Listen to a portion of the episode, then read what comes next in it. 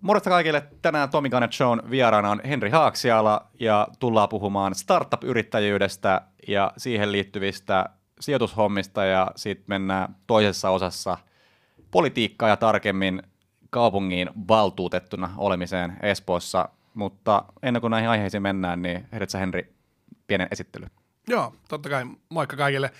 Ää, mä oon tosiaan Haaksiala Heno, 28V Espoosta, perustanut startup-yrityksen nyt puolitoista vuotta sitten ja, ja sitä ennen toiminut yrittäjänä kyllä niin kuin monessa muussakin mukana. Et yrittäjyys on ollut oikeastaan mun, läs, mun elämässä läsnä koko tämän aikuisien ajan. Sitten siellä, sit siellä on myöskin semmoinen hetkellinen, hetkellinen tota, ää, elämänjakso, neljä ja puoli vuotta, kun mä toimin kaupunginvaltuutettuna Espoossa. Ja, ja tota, mä toisaalta käydään sitä vähän enemmän läpi tuossa vielä, vielä myöhemmin, mutta mä toisaalta niin kuin koen, että ehkä luottamushenkilönä ja valittuna poliitikkona mulla ei ollut yhtä paljon vaikuttavuutta yhteiskunnallisiin asioihin kuin mitä mä oon nyt pystynyt startup-yrittäjyyden kautta tuomaan, tuomaan sitten tota eteenpäin, mutta me varmaan päästään näihin, näihin aiheisiin tuossa vähän, vähän myöhemmin vielä. Joo, tota, mennään itse asiassa tuohon Slassiin, eli se siis on huomenna, ja sulla on, sulla on tänään luvassa Preslas mentorointia, niin mitä tämä tarkoittaa ja mikä tässä on niin Joo. homma? Tämä on mun kolmas kerta Slassissa, että et viime vuonna mä vähän, vähän kattelin jo, että mitä siellä tapahtuu Helsingin messukeskuksessa, ja, ja kaksi vuotta sitten mä olin vapaaehtoisena järjestämässä sitä, että tein, tein duunia oman lippuni eteen. Äh, Slassiin kuuluu aina, aina kaksipäiväinen seminaariohjelma, siellä on varmaan tiedä, toista kymmentä tuhatta seminaarikävijää torstai-perjantai tänä vuonna, mutta sitten perinteisesti tänään, tänään, eli päivää ennen Slassia on tämmöinen Day Nolla, mikä sisältää startup-sijoittajille omanlaista ohjelmaa, mutta sitten meille startup-perustajille niin myöskin tämmöisen Founders Day-ohjelman.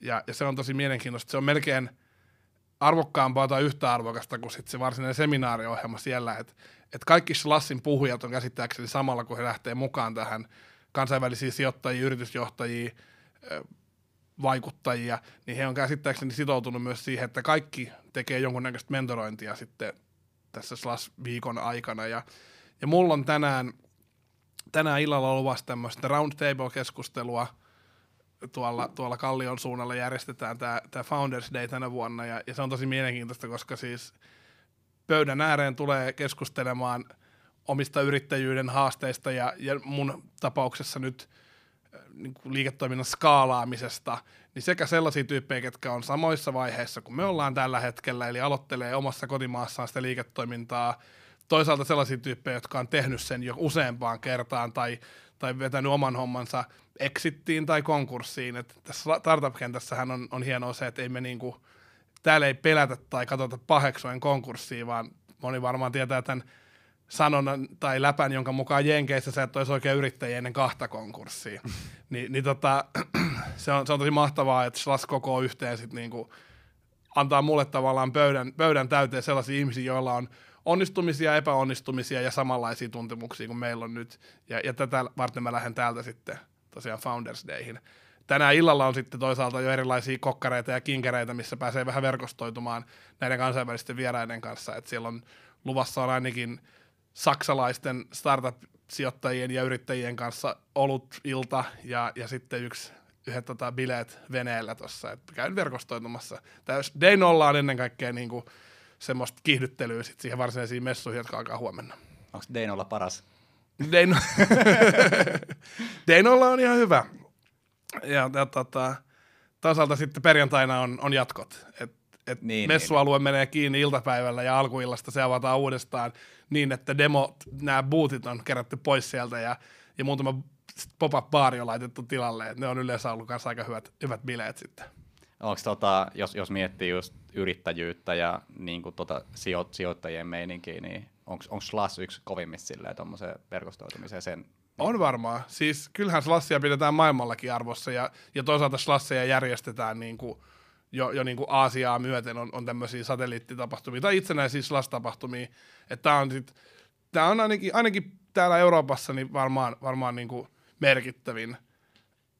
Kyllä mä varmaan luulen, että maailmanlaajuisestikin yksi, yksi merkittävimpiä, ellei merkittävin startup-tapahtuma. Että se on ihan ilmiömäisesti kasvanut, kasvanut näinä vuosina, kun sitä on järjestetty. Et ensimmäinen Slassihan järjestettiin kymmenkunta plus vuotta sitten niin huomattavasti pienemmissä tiloissa ja siellä oli muutama sata alasta kiinnostunutta paikalla ja nykyään se on startup- ja sijoitusmaailman who's who, että et kaikki löytyy, kaikki on paikalla. Tota, mennään vähän tuohon teidän rahoituskierrosjuttuun, että me ajoitettiin tämä haastattelu silleen, että te saitte maaliin just sen. Joo. Olisi niin toinen rahoituskierros siis. Tämä oli meidän toinen rahoituskierros. Että itse asiassa just vuosi sitten Slassissa me aloiteltiin sitä meidän ekaa. Että yksi, yksi merkittävä osa, mennään ihan takaisin hetkeksi vielä, niin yksi, yksi merkittävä osa Slassia on myös näiden uusien yritysten mahdollisuus päästä pitchaamaan tämmöisessä esimerkiksi Slash 100 kilpailussa, jossa me oltiin viime vuonna mukana. Älä kysy menestyksestä. Toisaalta se ei ehkä ole noissa kisoissa myöskään se, se tavoite, että voitetaan nyt joku palkinto, vaan, vaan se tavoite on se, että sulla on tuomaristo, joka kuuntelee sitä, ja sen lisäksi sulla on 500 ihmistä tai, tai 100 ihmistä tai 1000 ihmistä yleisössä, jotka on kiinnostuneita, ja ne saattaa olla kiinnostuneempia sun ideasta, koska se sopii niiden sijoitusstrategiaan. Mm. Et se on tavallaan se, se on näytön paikka, mikä on kilpailumuodossa. Mutta joka tapauksessa niin, alkuperäiseen kysymykseen. Me, me vuosi sitten Slassin aikaa aloitettiin tekemään ihan pientä rahoituskierrosta, tämmöinen pre-seed tasoinen rahoitus, joka me sitten saatiinkin itse asiassa tammi-helmikuun vaihteessa maaliin. Ja oltiin, oltiin sen Slassadan kautta ja sitten myöskin siellä tapa, ihan vaan käsiojoissa tapaamassa sijoittajia. Ja nyt sitten tällä täl pre me elettiin ja, ja todistettiin, että meidän konsepti on skaalattamissa isommaksi niitä viime kesän yli. Meidän bisneksessä kesä on kaikkein tärkeintä sesonkin aikaa. Ja sitten syksyn alussa niin pistettiin verkot vesille ja ruvettiin soittelemaan sijoittajille, että nyt, nyt tarvittaisiin lisää rahaa, että onko, onko sellaisia tyyppejä, ketkä vaikka viime kierroksella vähän empi vielä, ja nyt haluaisi sitten lähteä tähän mukaan. Ja toisaalta aina on tärkeää, että sun entiset sijoittajat sijoittaa myös lisää sen uuden kierroksen tiimoilta, koska muutenhan se signaali, jonka he antaa tahtomattaankin, on se, että sijoitti viimeksi, mutta ei nyt, mikä on pielessä.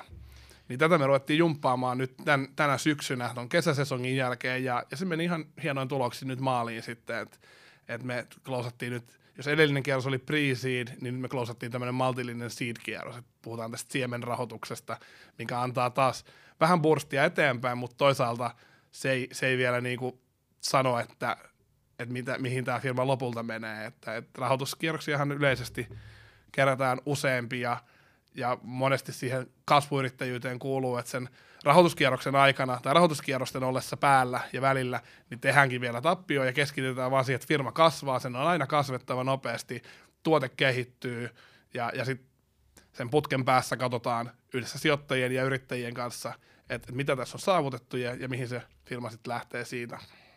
Miten toi, niin kuin, siis mulle, mulle toi rahoituksen hakemisjuttu ja ylipäätään se, että minkä takia niin kuin tehdään tuommoisia erilaisia kierroksia, niin on mm. vähän, vähän niin kuin, tai mä, mä sitä maailmaa hirveästi tunne, niin voitko silleen kuvitella, että nyt katsoo joku tyyppi, no niin kuin mäkin olen, niin kuin tämmöinen ensikertalainen ja, ja ei, ei tiedä mitään, niin voitko vähän opettaa mua ja muita? No mä voin yrittää. Joo, yritys riittää. Et, että tota, nämä nyt ei varmaan ole mitään, mitään tota, faktoja tai, tai niinku, kirkossa kuuletettuja itsestäänselvyyksiä, vaan, vaan tämmöisiä mun, mun omia näkemyksiä ja, ja fiiliksiä. Joo. Meillä on, meillä on esimerkiksi niin kuin kourallinen sijoittajia, ketkä on, on niin kuin tämmöiset enkelisijoitusmeiningissä lähtenyt meidän mukaan. Suomessa toimii tämmöinen kuin Finnish Business Angel Network, jonka aktiivisijoittajia, tai jonka aktiivisia jäseniä meilläkin on mukana sekä hallituksessa niin kuin asiantuntijaroolissa sen oman sijoituksensa myötä, ja sitten tämmöisenä yleisenä neuvonantajana. Et yleensä aktiiviset enkelisijoittajat pyrkii siihen, että se salkku on tosi hajautettu.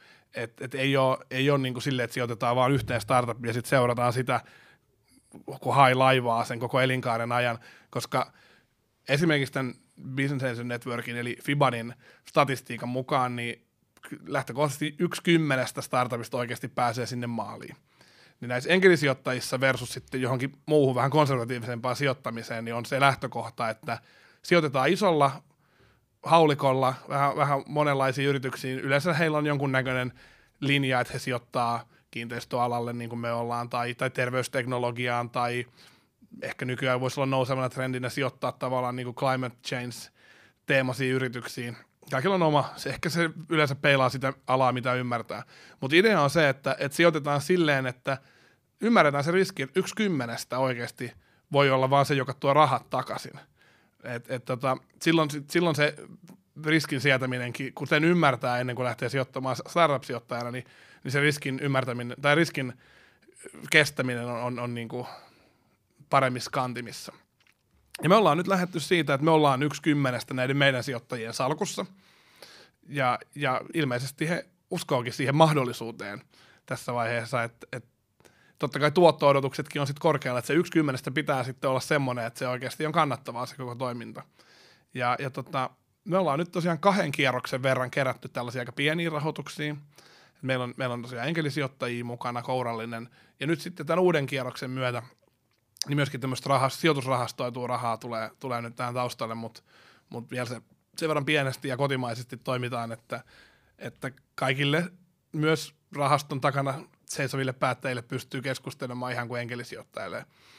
Et, et tota, Mun on pakko kysyä, me... mikä toi, siis toi enkelisijoittaja on niin tuttu sana, mitä se tarkoittaa? Siis tämmöinen angel investor, eli enkelisijoittaja sijoittaa omaa rahaa. Okay. O- omaa rahaa tai oman yhtiönsä kautta rahaa. Se on niin kuin hänen omaa, yleensä moni aktiivi enkelisijoittaja on toiminut aikaisemmin joko yrityselämässä sellaisessa työssä, että on, on saanut niin kuin osaamista ja, ja pääomaa, tai sitten toi, on aikaisemmin toiminut startup-yrittäjänä ja onnistunut tekemään sen exitin, mihin kaikki tietysti tähtää, kun startupia lähtee perustamaan.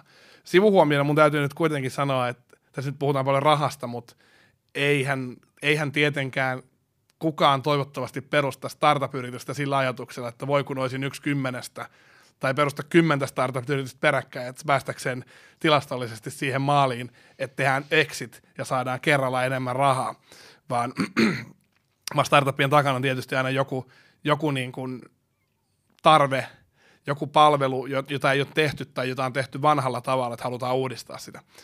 Ja, ja näistä samoista motiiveista varmaan moni enkelisijoittajakin tekee, eli, eli enkelisijoittaja sijoittaa omaa rahaa ja yleensä antaa mukaan myös omaa osaamistaan, joko yrityksen hallituksessa tai sitten yleisesti tämmöisenä neuvonantajana, ystävänä, kenelle voi soittaa. Mulla on ainakin henkilökohtaisesti mielestäni aika hyvä suhde kaikkien meidän enkelisijoittajien kanssa – että et joku on sitten rahoitusalalta tai, tai toinen on tehnyt työtä, tehnyt työtä vaikka, vaikka kasvuyrittäjyyden parissa aikaisemmin, markkinoinnissa, laissa, taloudenpidossa, niin kun mulla tulee joku ongelma, niin se on kuitenkin aika helppo, helppo soittaa sitten, että hei, hetki vähän jeesaamaan, koska tässä on yhteiset rahat pelissä sitten loppupeleissä.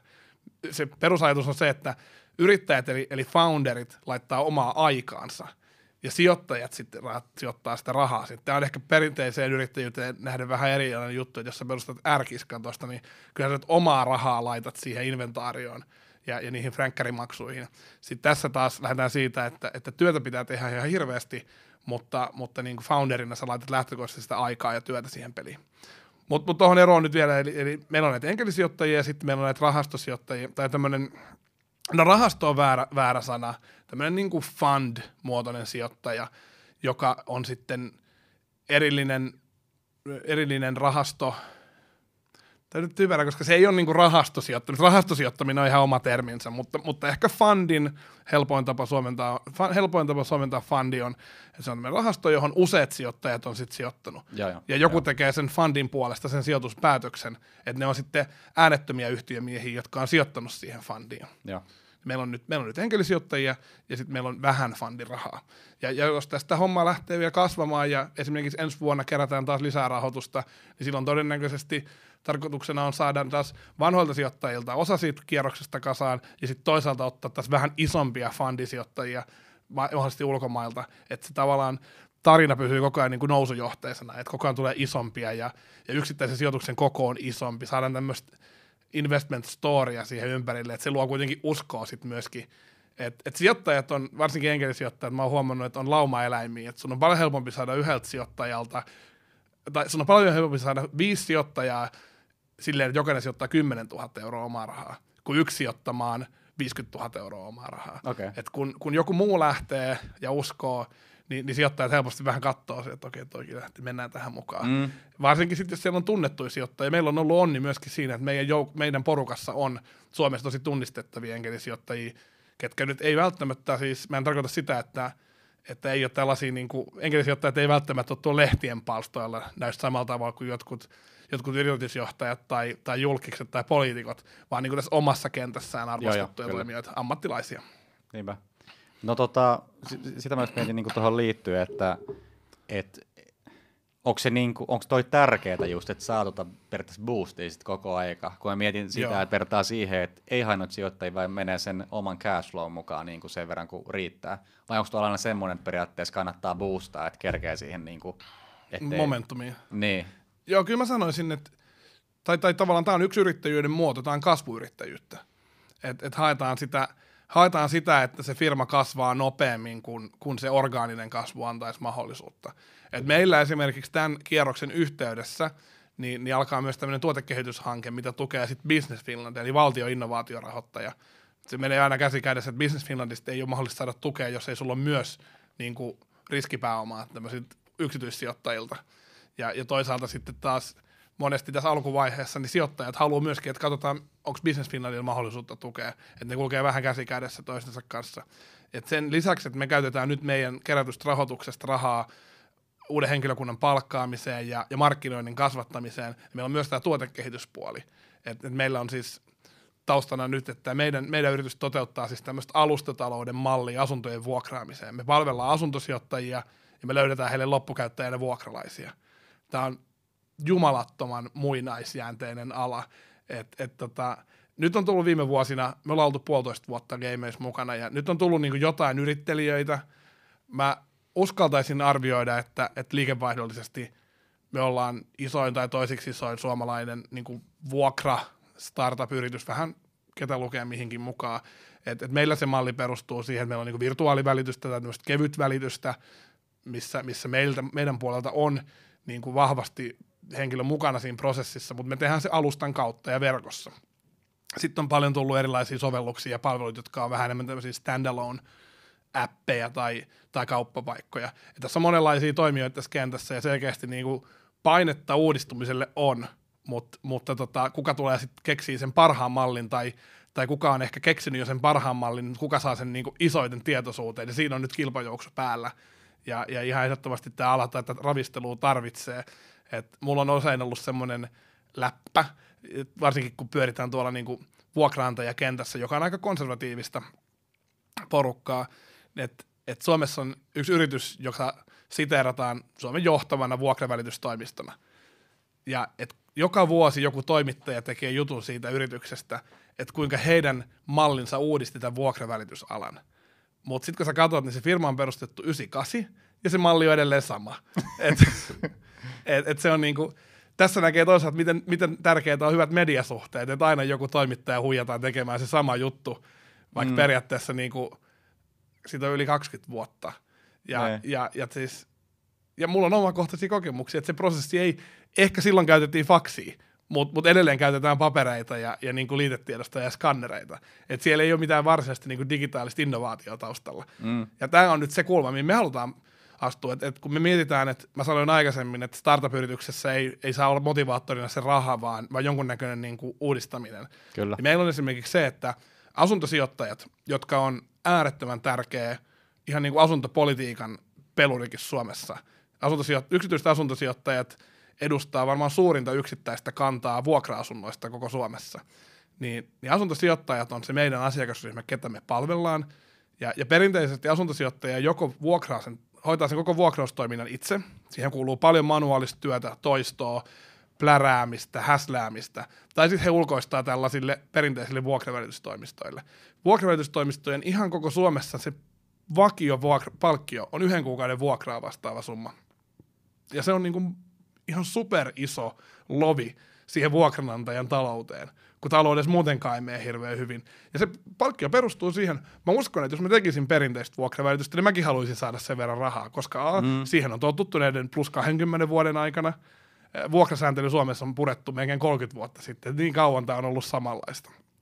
Ja, ja toisaalta me, koska siihen mun työhön kuuluisi oikeasti sitä, että mä otan auton, ajan paikkaan, ehkä voin hoitaa pari puhelua siinä välissä, mutta käytännössä mulla menee tehokkaasti työajasta merkittävä osa siihen, että mä teen, mä teen siirtymiä, tai rutiininomaisia töitä toistan ja toistan ja toistan. Niin, mm. niin kyllä silloin se palkkio on kohtuuttoman korkea, kun se työmäärä on kohtuuttoman iso suhteessa siihen, millaisia ratkaisuja maailmalla olisi tarjota. Et meidänkään meidänkään niin jutut, ei, ei, ne ole niin kuin, ei ne ole mitään rakettitiede, mitä me tehdään, vaan ne on vaan niin kuin uudelleen kelattuja innovatiivisia lähestymistapoja siihen, että miten asunto voidaan vuokrata, mitä työkaluja siihen tarvitaan, miten se voidaan toteuttaa. Ja, ja tällaisia juttuja me nyt on kehitetty puolitoista vuotta. Me on kehitetty toisaalta prosessia, me on kehitetty toisaalta koodaamalla ihan omia työkaluja, ja me halutaan edelleen kehittää sitä koko skaalaa, sitä alustaa, missä tämä vuokramarkkina toimii. Ja, ja se on se meidän visio.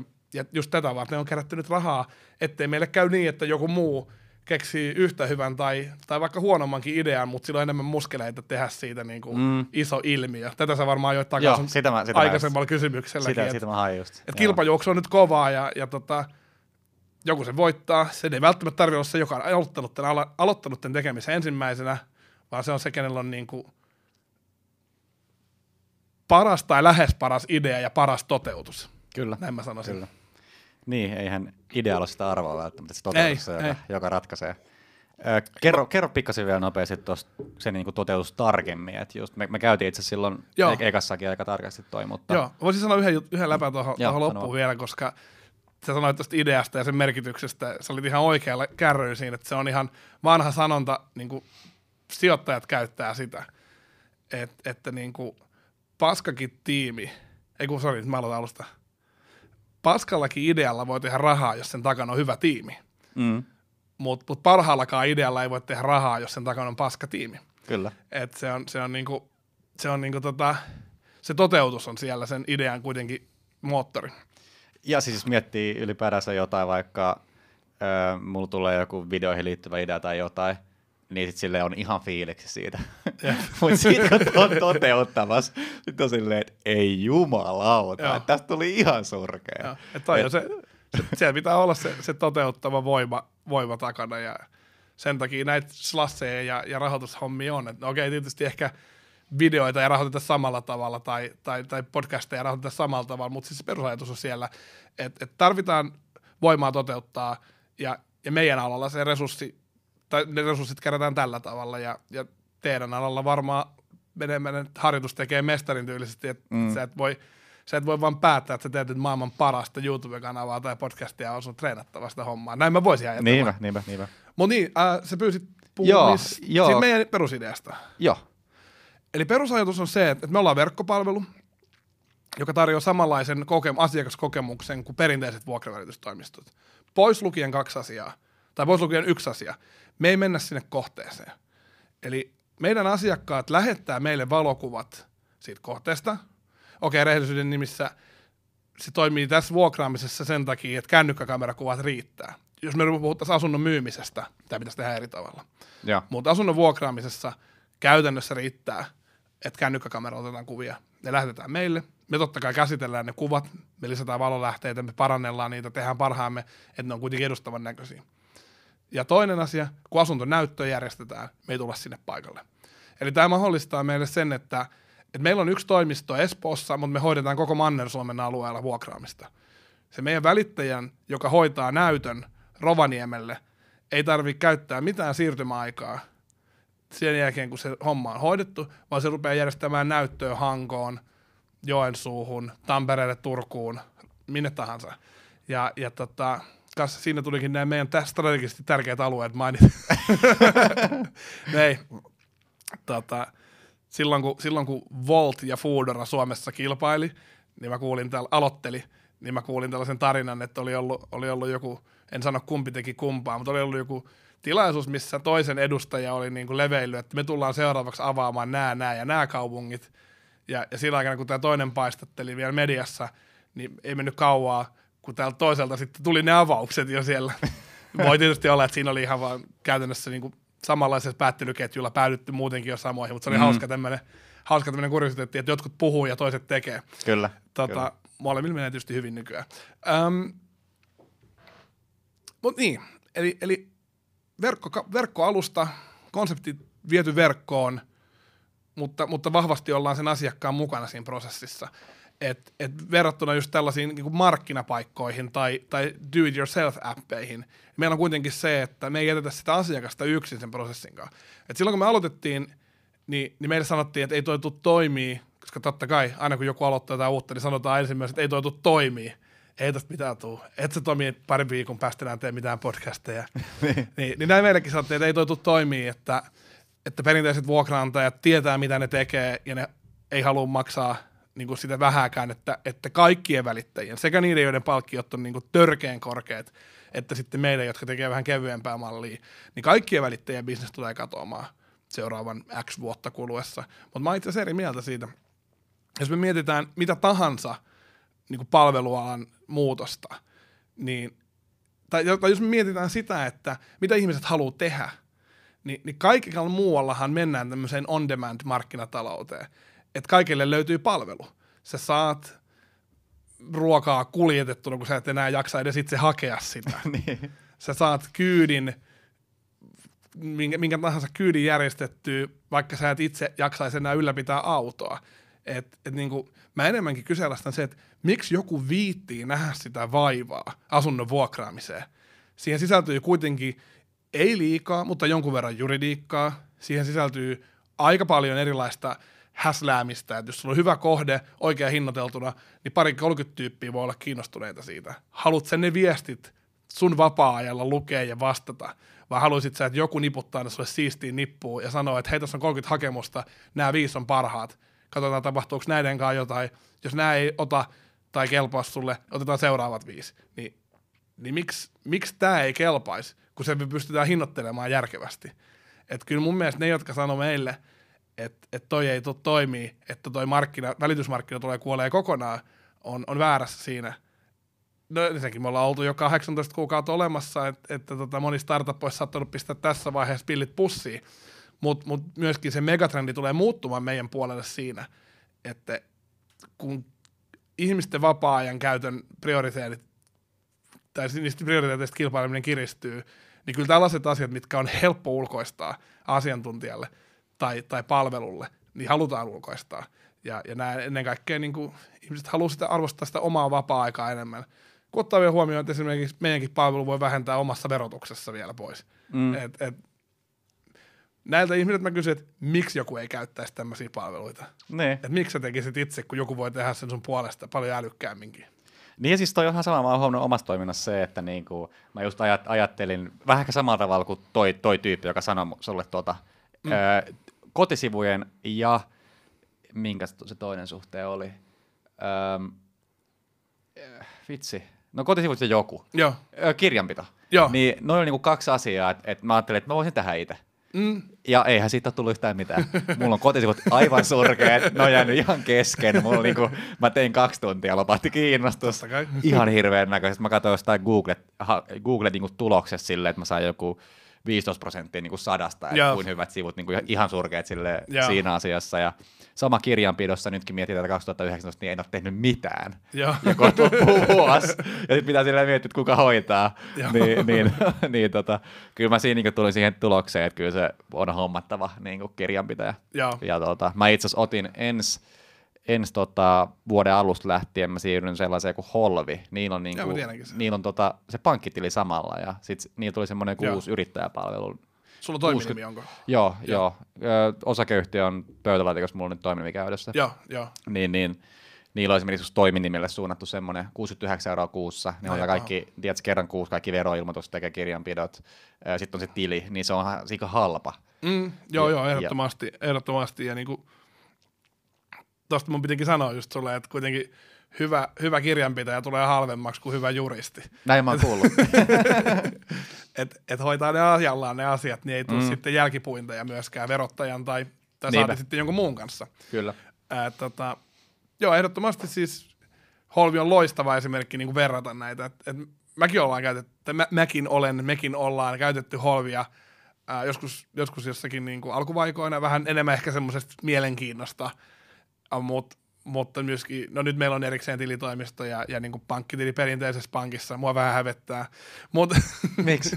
no ei tiedä, että voi olla perinteisen pankin asiakkaana, niin. kun tämmöisiä disruptiotoimijoitakin olisi markkinoilla, mutta mut Holvi on siis mulle tuttu ja, ja ehdottomasti toi niin hyvä vertailukohta esimerkiksi niin digitaalisiin välityspalveluihin. Et, et niin kuin, et, et tota, mitä järkeä, kun, kun on olemassa hyvää teknologiaa, jonka kautta pystyy toteuttamaan, niin ei sun kannata ruveta kenkälaatikkoon kerää kuitteja ja Exceliin, Exceliin tota numeroimaan niitä.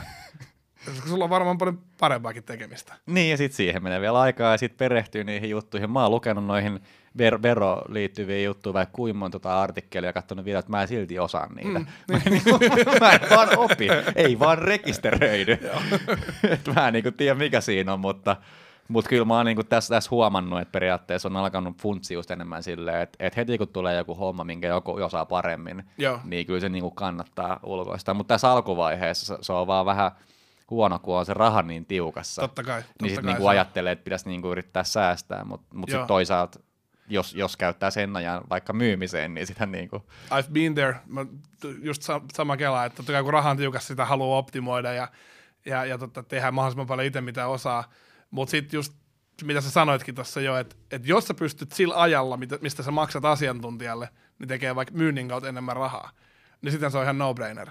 Et jos, jos sä maksat 69 euroa kuukaudessa, nyt esimerkiksi tästä kirjanpidosta, ja sulla menisi siihen olla optimistisia, että sä olisit saanut jo homma haltuun ja osaisit ne hommat pari-kolme tuntia viikossa, mm, niin, niin tota, se, on, se on kuitenkin niinku sen pari-kolme tuntia viikossa, reilu 10 tunti, 10-20 tuntia kuukaudessa, niin kun sä käytät sen myymiseen pari työpäivää enemmän aikaa myydä, niin, niin eiköhän se 69 euroa sieltä saada, saada viivaalle aika nopeasti. Niin, ja sitten muutenkin siis se palvelu, mitä mä tutustun ja mitä mä oon kuullut jengiltä, niin sit kun se on niinku se yksi mesta ja siellä on ne, pystyy katsomaan jotain raporttijuttuja niinku silleen, että et pystyy hyvin seurata niitä lukuja. Joo, ja, Ja- ja saat pankkikortinkin Holvin kautta. Joo, joo. joo.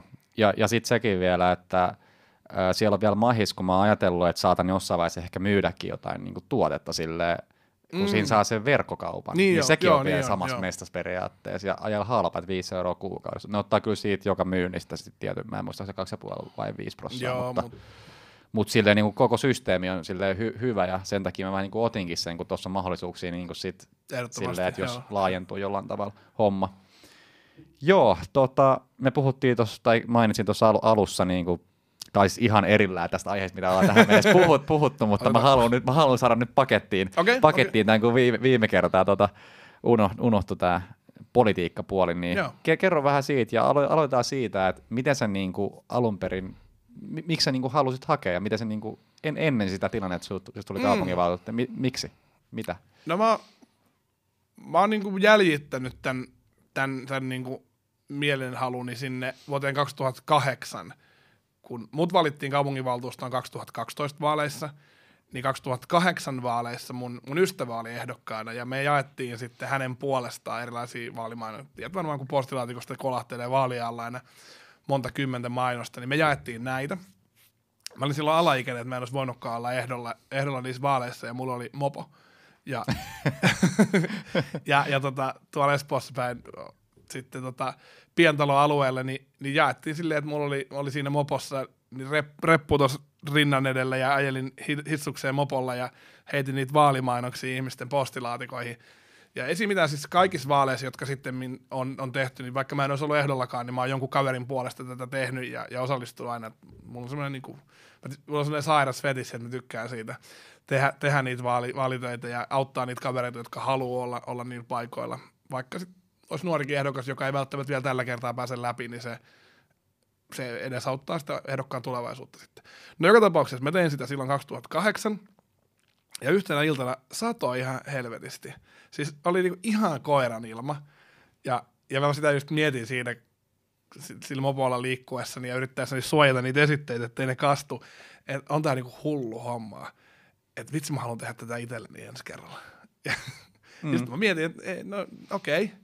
Neljä vuotta mä pystyn olemaan ehdokkaana silloin ja, ja tota, sitten mä otin sen päätöksen. Mä tein semmoisen päätöksen, että mä en ole yleensä ollut mikään niinku ihan super pitkien suunnitelmien ihminen. Mä oon vähän im- impulsiivisempi ja, ja lähden nopeasti tekemään jotain ja testaa jotain ja sitten jos ei se toimi, niin pistän sen pakettiin. Mutta tässä mä otin semmoisen pitkän tähtäimen suunnitelman. Mm. Et seuraavissa vaaleissa, kun on kuntavaalit, niin mä haluan päästä läpi. Nimenomaan se tavoite ei ollut se, että mä haluan päästä ehdokkaaksi, se tavoite on, että mä haluan päästä läpi. Ja, ja mä tuin sitä sitten erilaisilla päätöksillä siinä matkan varrella, että mä olin, olin niin kuin esillä tilaisuuksien saatossa jossakin, jossakin jotka liittyi niin kuin kuntapolitiikkaan. Mä olin meidän puolueen aluejärjestön hallituksessa, meidän aluejärjestön varapuheenjohtajana. Mä niin kuin rakensin sitä, tutustuin tavallaan jo etukäteen niin kuin päätöksentekoa, mitä kunnassa tapahtuu, että mä suurin piirtein tiesin, mistä puhutaan, kun puhutaan kaavoituksesta, tai, tai mä niin tiesin, että mitä lautakuntia Espoossa toimii, että tavallaan kaikki tullut ihan uuteen. Mä olin sen neljän vuoden aikana perehtynyt aika paljon siihen, että mitä se käytännössä tarkoittaa olla kaupunginvaltuutettu. Ja, ja toisaalta tehnyt itselleni semmoista tunnettuutta, että, että siellä alueella, kun mä lähdin sitten kampanjoimaan, niin mä tiesin, että mä saan riittävästi ääniä, että mä pääsisin läpi. Ja, ja sitten 2012 vaaleissa mä sain 422 ääntä, ja, ja se riitti. Ja olisiko mä ollut kolmanneksi vika, joka valittiin valtuustoon, kun Espoon valtuustossa on 75 jäsentä, mm-hmm. mutta ei sillä mitään väliä. Ei sitä sitten tulla kyselemään enää myöhemmin, niin, niin, mikä, niin, niin.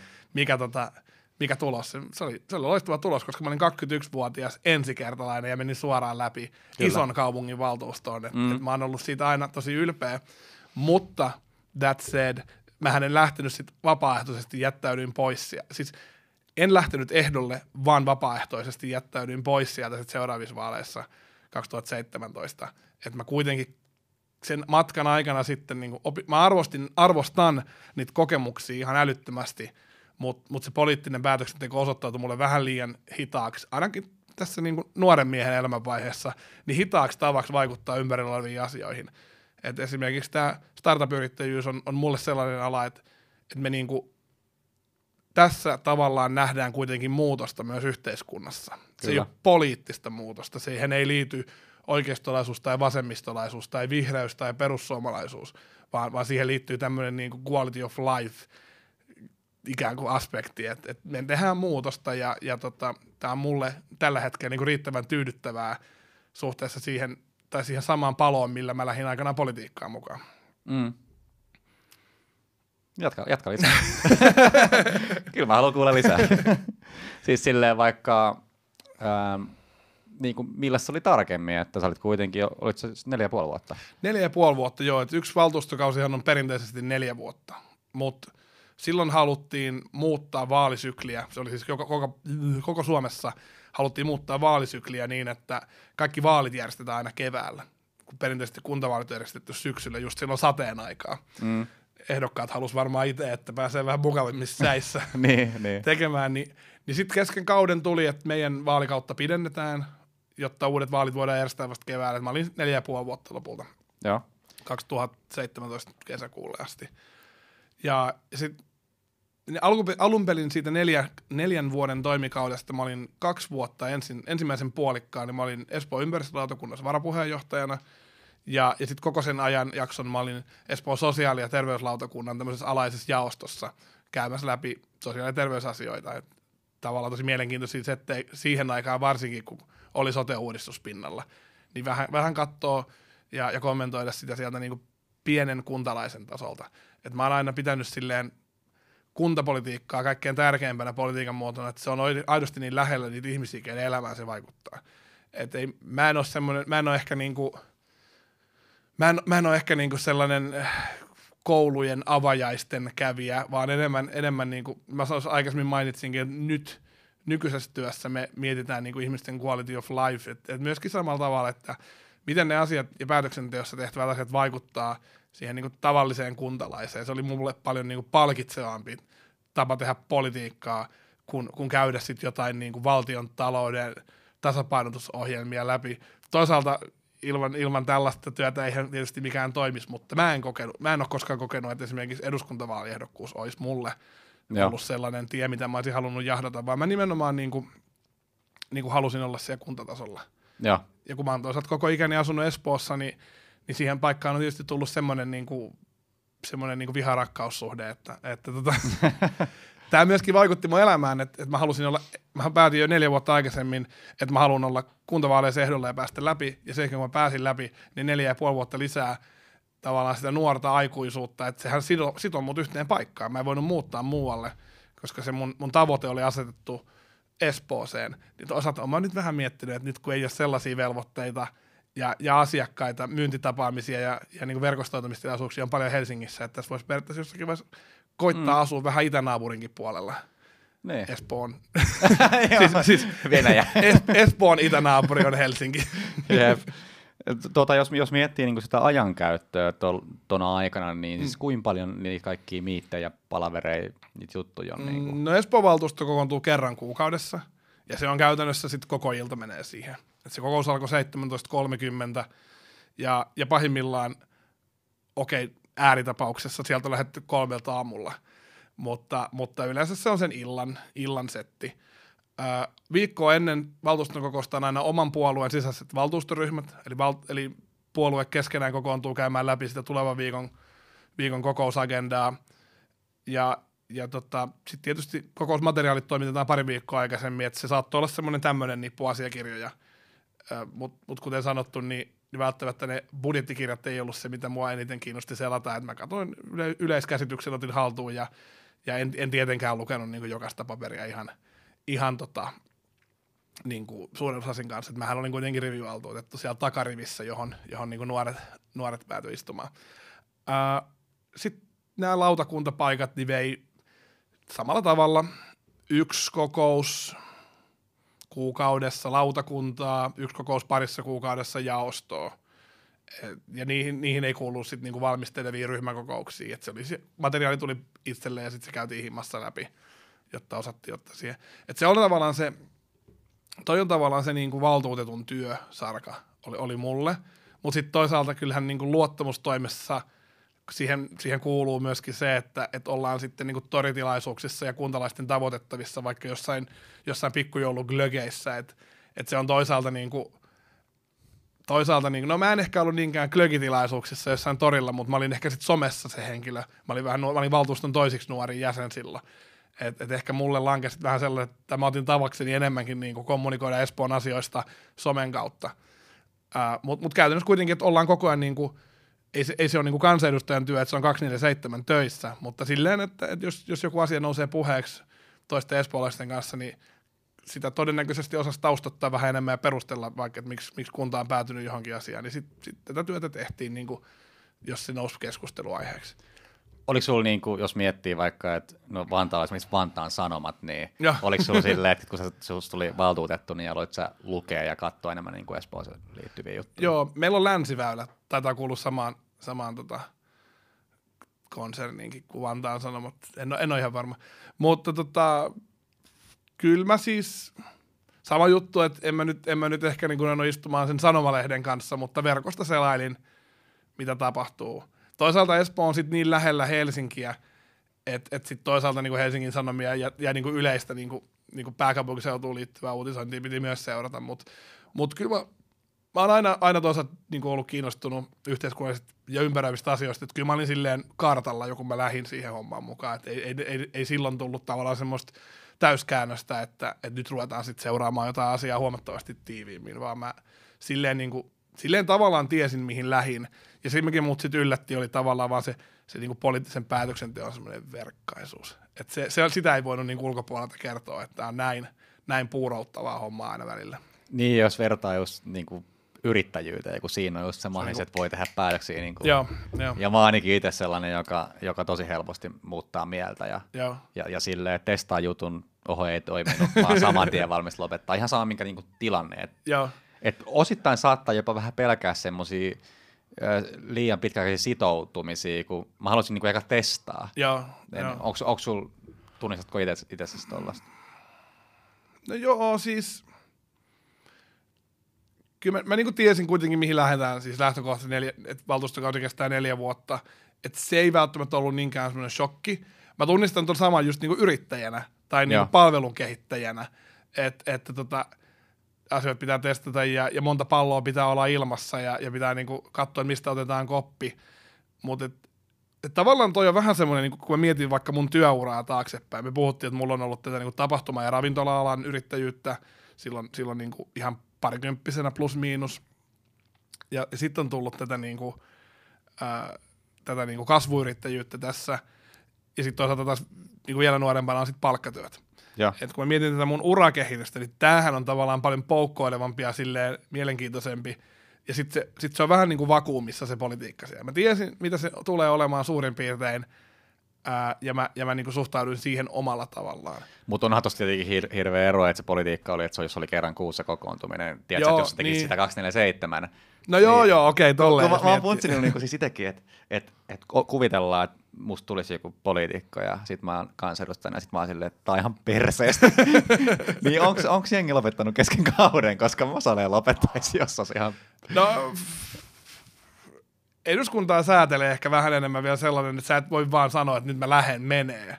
Että Okei. tuossa tota, toissa, toissa ka- eduskuntakaudella, tai, tai kansanedustajan pitää pyytää vapautusta eduskunnalta, ja, ja tämmöinen vapautus on perinteisesti myönnetty, jos poliitikko on siirtynyt vaikka johonkin niin kuin yhteiskunnallisesti merkittävään tehtävään, johonkin, johonkin tota järjestöön toimitusjohtajaksi tai, tai EU-ssa johonkin isoon tehtävään.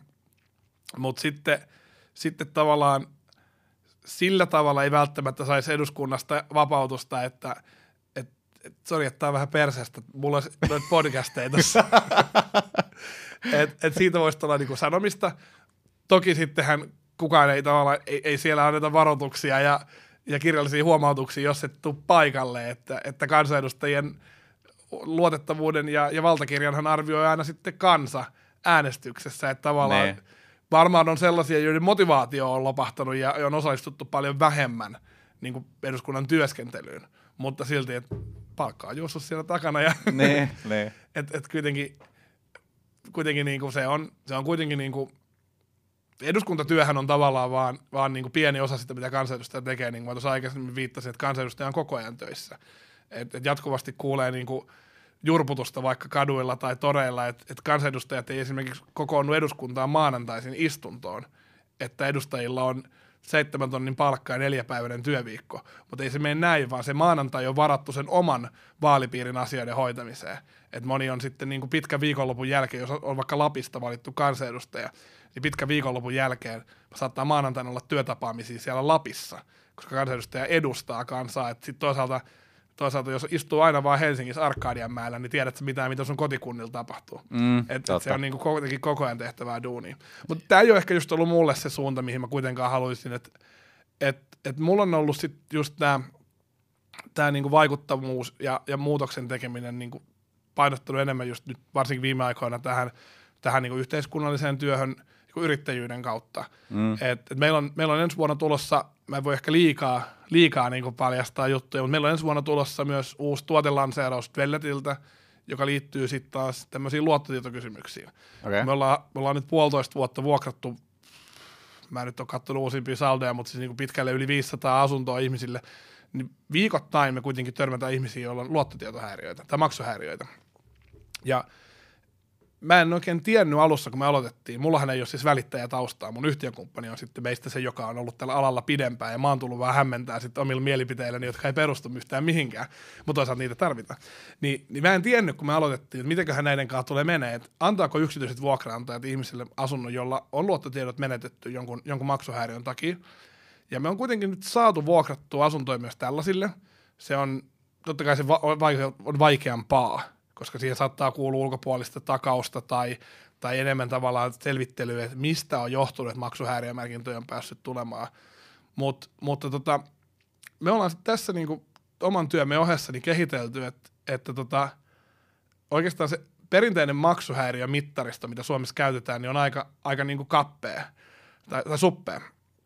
Et jos sulla on luottotiedot ok, niin, niin se miten me nähdään se välittäjänä, kun me tarkistetaan, on, että sulla on neutraali nollataso. Ja jos sulla on maksuhäiriömerkintöjä, niin sen mukaan kuinka paljon tai millaisia summia, niin se menee vaan alaspäin.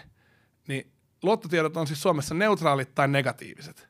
Ja, ja meidän mielestä tämä on vähän hassua, koska jos maksuhäiriömerkintä on tullut vaikka neljä vuotta sitten, ja sulla on nyt niin kuin talous kunnossa, sä oot maksanut ne pois tai maksamassa niitä pois suunnitelman mukaisesti, ja käyt duunissa, saat säännöllistä tuloa, niin miten sä oot muka huonompi vuokralainen kuin vaikka sellainen, jolla ei ole säännöllisiä tuloja, mutta on onnistunut aina viime hetkellä maksamaan ne laskut, vaikkakin sitten myöhässä.